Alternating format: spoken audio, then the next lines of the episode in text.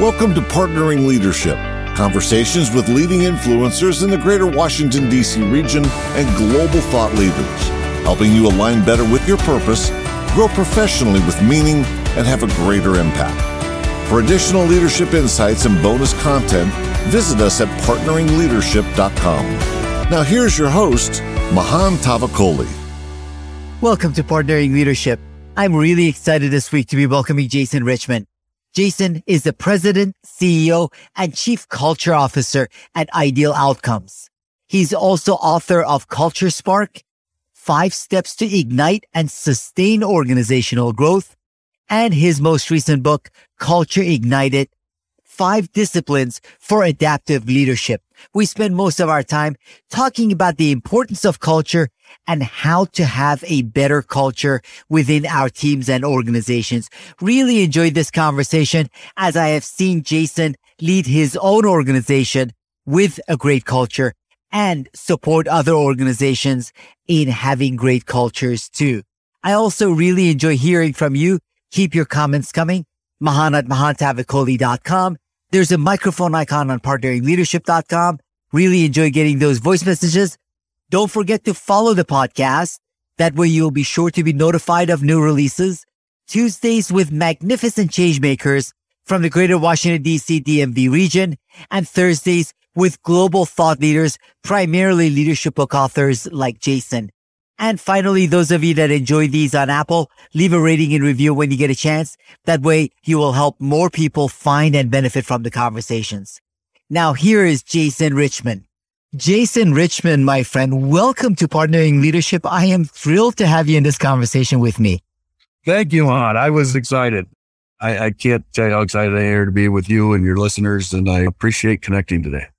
You have written a couple of books. I've also known you professionally for more than a dozen years. So one of the things I love about you, Jason, is that you don't only talk about culture, you practice it including with your team.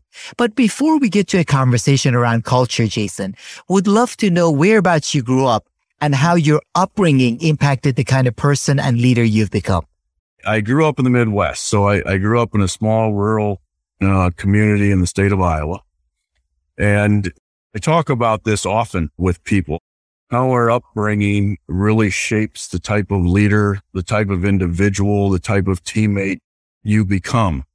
And I think it's my opinion. One of the, the most deep rooted things from my upbringing is my own personal values that I live by in regards to treating people with respect, being authentic in, in our actions, taking responsibility for who you are and what you do.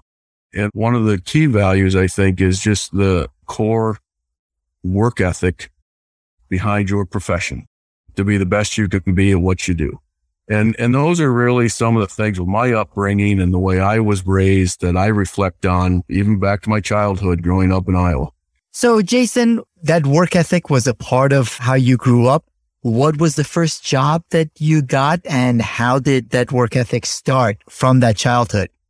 I started a newspaper route in my town when I was seven years old, and I did not get rid of that newspaper until after I graduated from high school.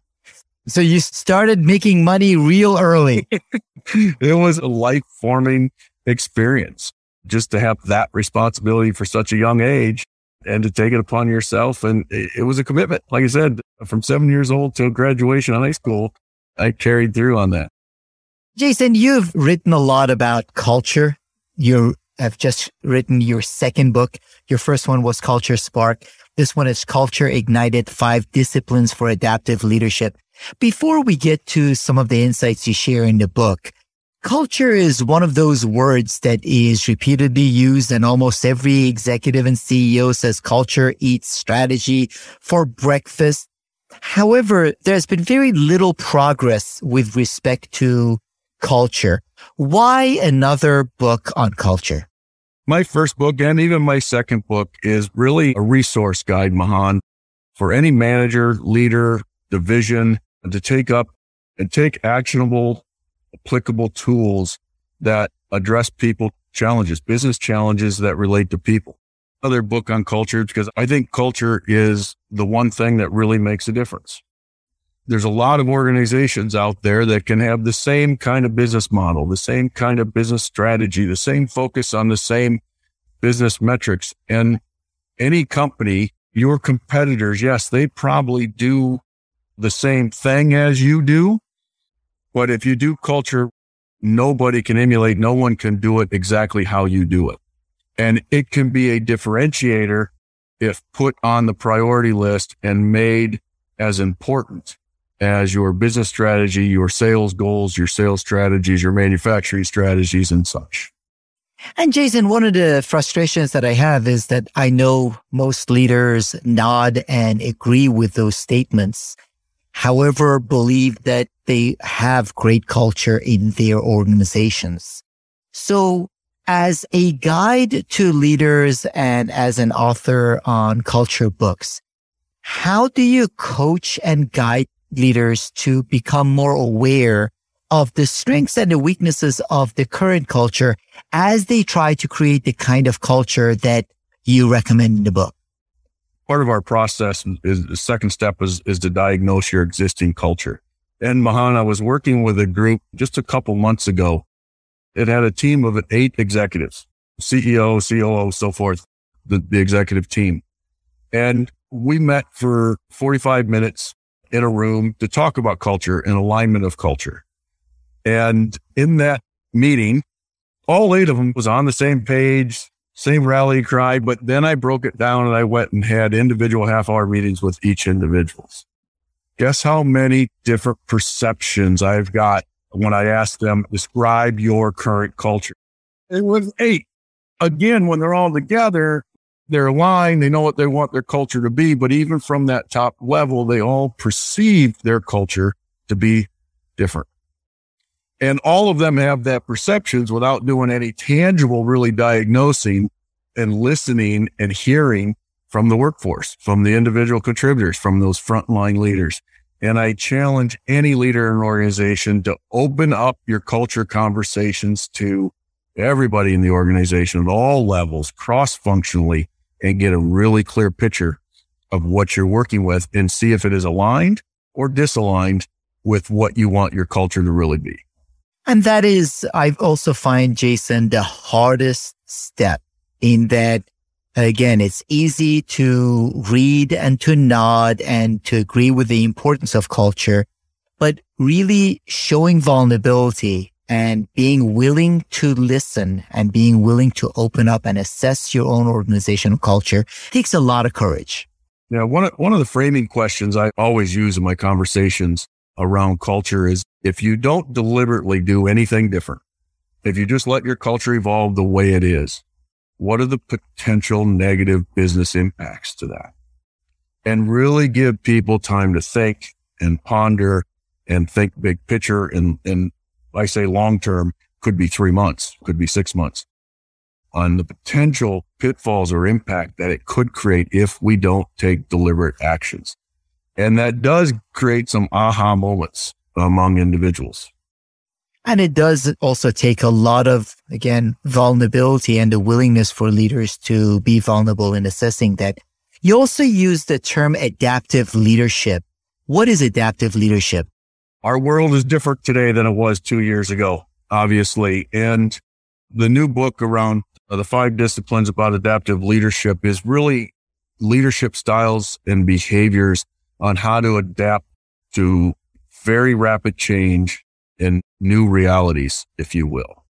And we talk about in Culture Ignited five of those. We talk about five disciplines for leaders to be adaptive. And the first one talks about the inspiration and the communication of a shared purpose. The why are we in business? Why are you here? And really celebrating that shared purpose. The second one is trust and authenticity. The third one is to really focus or hone in on how you're measuring, managing performance from a leader's perspective, how are you continually developing your talent is the fourth one. And the fifth discipline then is to create a sense of belonging within your organizations, your teams through diversity and inclusion. And basically those disciplines were created as a follow up to culture spark because the last step in our culture evolution model is sustain. And these five disciplines for your leadership teams will help you sustain that culture evolution. Yeah, I, w- I would love to touch on each one of those briefly, Jason. There's been a lot of conversation around purpose, especially over the past couple of years. As Simon Sinek's talk, Start With Your Why, was popular many years back. But now all organizations and even teams have purpose statements. So they believe that they share a purpose. What do you see that the effective teams and organizations do in truly having a shared purpose, not just a statement of a shared purpose? One, I think they have a strong sense of empathy for each other and for everyone's current situation. Earlier this week, I was in a conversation with a leader about the great resignation going on, people leaving their employment for other opportunities. I like the term and I agree with the term, but I also like to refer to it as reprioritization. If they took a look and tried to rank their priorities today versus two years ago, they'd be quite different.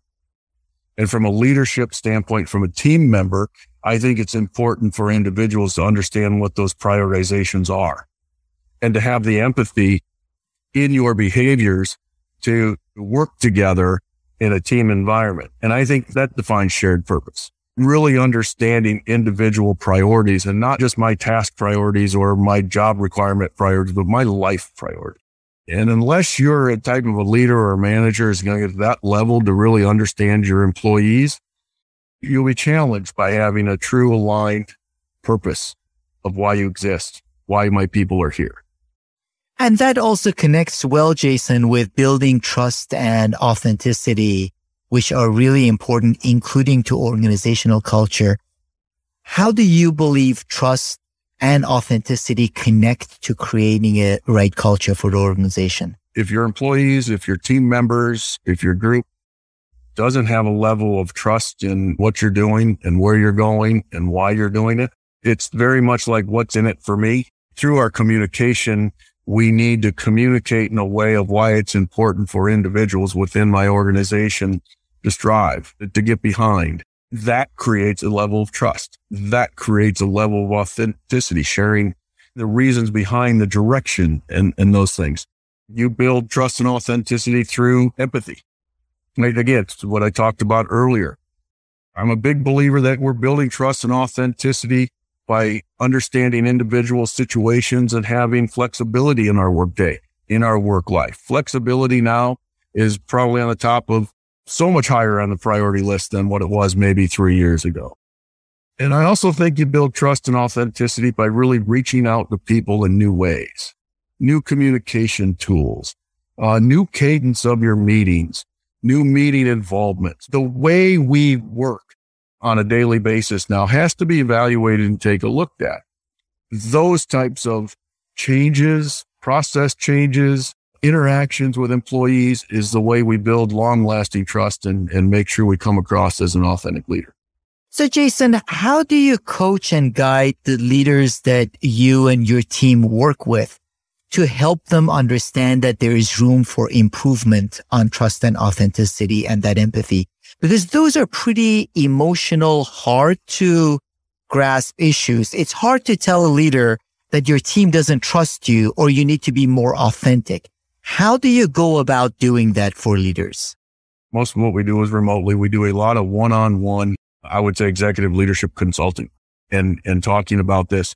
But when we go in and work with a group of leaders, and, and it's my opinion that the frontline leadership of an organization is the kingpin of culture because they're the voice piece, right? They're the mouthpiece to send messages up and to clearly communicate what's going on in the organization. And they're the communication vehicle to go down into the individual contributor ranks. So when we work with a, a group of leaders or, or managers, we really have to demonstrate what we're preaching and be transparent and be open. We talk about leadership blind spots a lot. And one of the biggest leadership blind spots we come across, Mahan, right now is leadership and it's a roadblock. It's not a deliberate blind spot, but it, it's there. And, and we really stress the fact when we're working with organizations in a hierarchical type of, of organization, a lot of leaders and executives and managers have went up the corporate ladder because they strived, right, on their own individual performance, their individual contributions. Today's world, if I'm a people leader, I'm not necessarily getting measured on my own personal contributions. I'm being held accountable for my team, my business, my department's contributions. And that's a different mindset. And those are the types of things we really focus on when we're working with leaders in an organization. Yeah, and I love the title of a book by Ryan Holiday, Ego is the Enemy. And in what you talk about with respect to culture, Jason, whether it is the empathy to have shared purpose or the ability to build that trust and authenticity, ego is the enemy. So the leaders that have the biggest blind spots are the ones that have the biggest ego and are the least willing to get feedback and coaching on how to reduce the blind spots and generate greater trust. And it's not flicking a switch. You're not just going to turn a light on.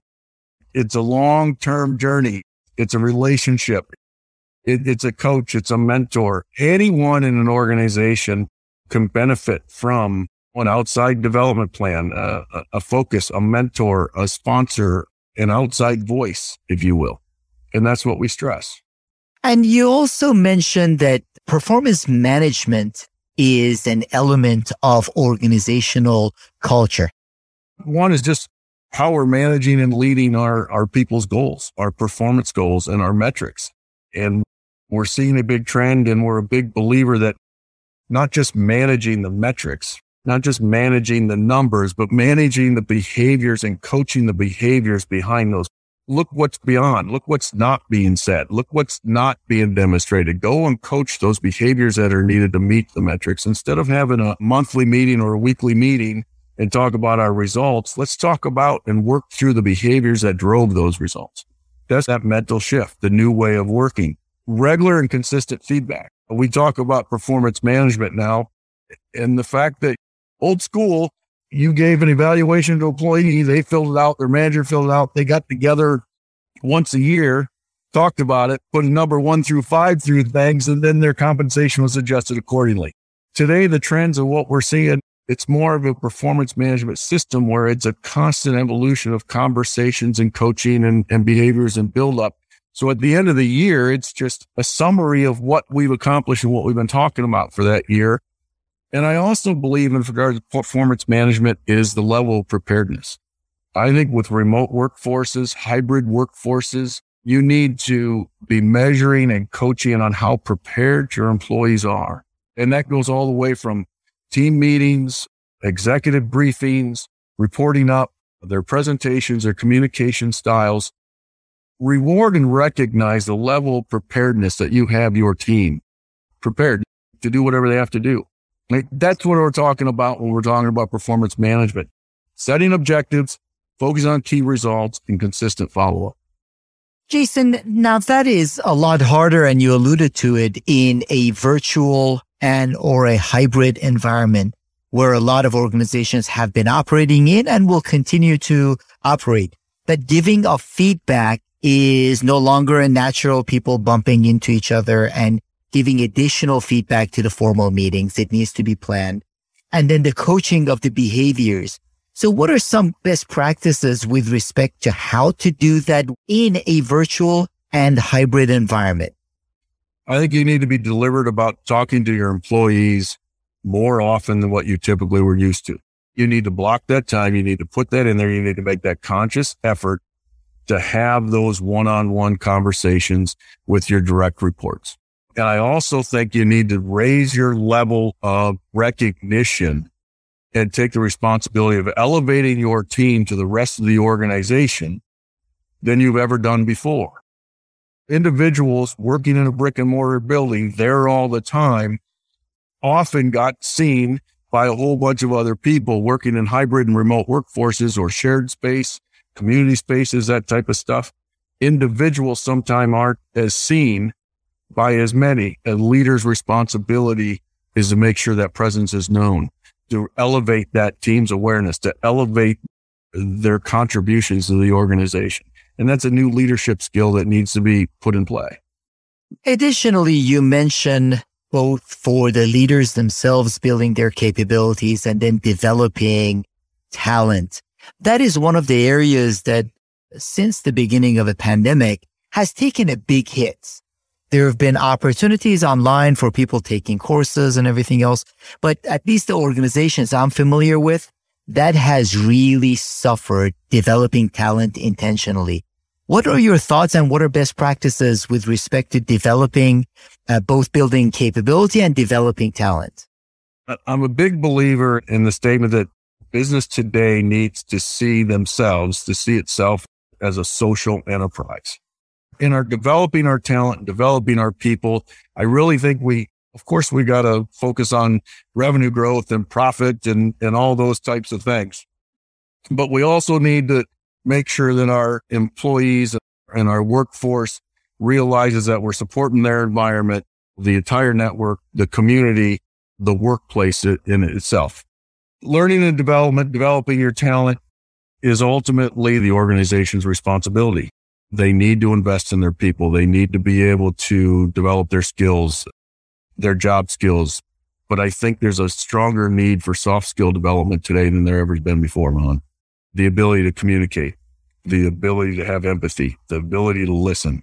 I, I think we really need to focus more on the individual now more than any to keep them engaged, to retain your top talent, to attract new talent and that there has been a sense of belonging that has probably decreased with a remote or hybrid. And I think it's the leadership responsibility to bring that belonging back into the fold. Jason, in addition to your writing in Culture Spark and now Culture Ignited, what other leadership resources do you typically find yourself recommending to leaders as they look to help build a better culture in their organizations?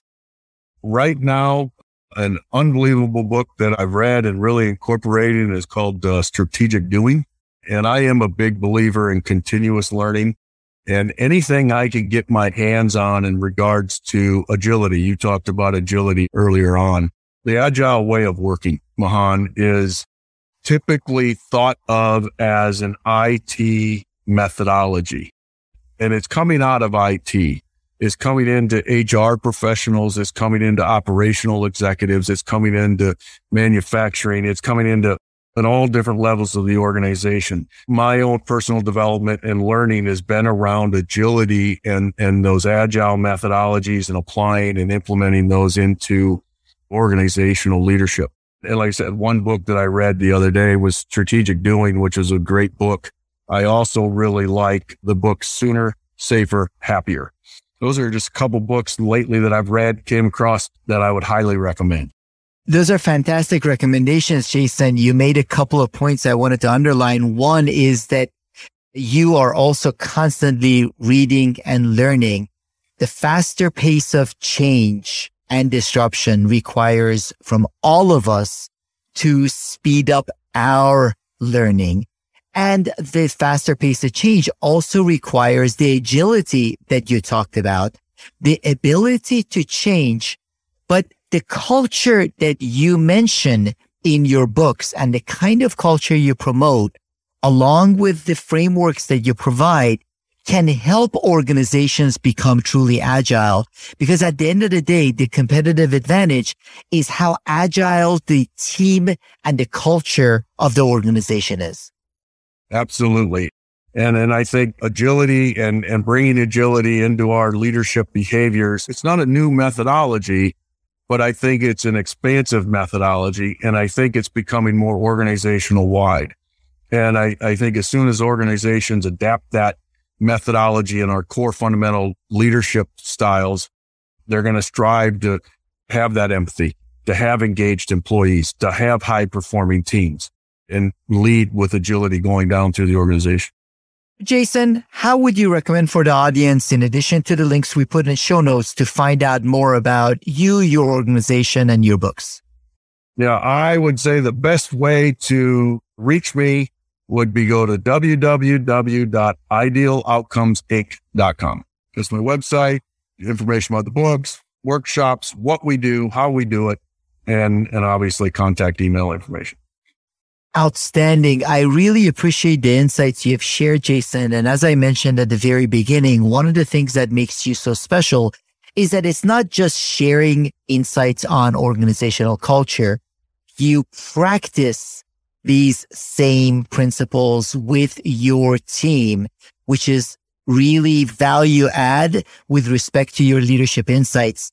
It's not just uh, professorial. It's a practitioner of organizational culture whose words align with his actions. So I truly appreciate you, my friend, joining me and sharing your thoughts on culture with the partnering leadership community. Thank you, Mahan. Like I said, it was, it was an honor. It was an honor to be asked and it's always great to spend time with you. Thank you, Jason. You've been listening to Partnering Leadership with your host, Mahan Tavakoli. For additional leadership insights and bonus content, visit us at partneringleadership.com.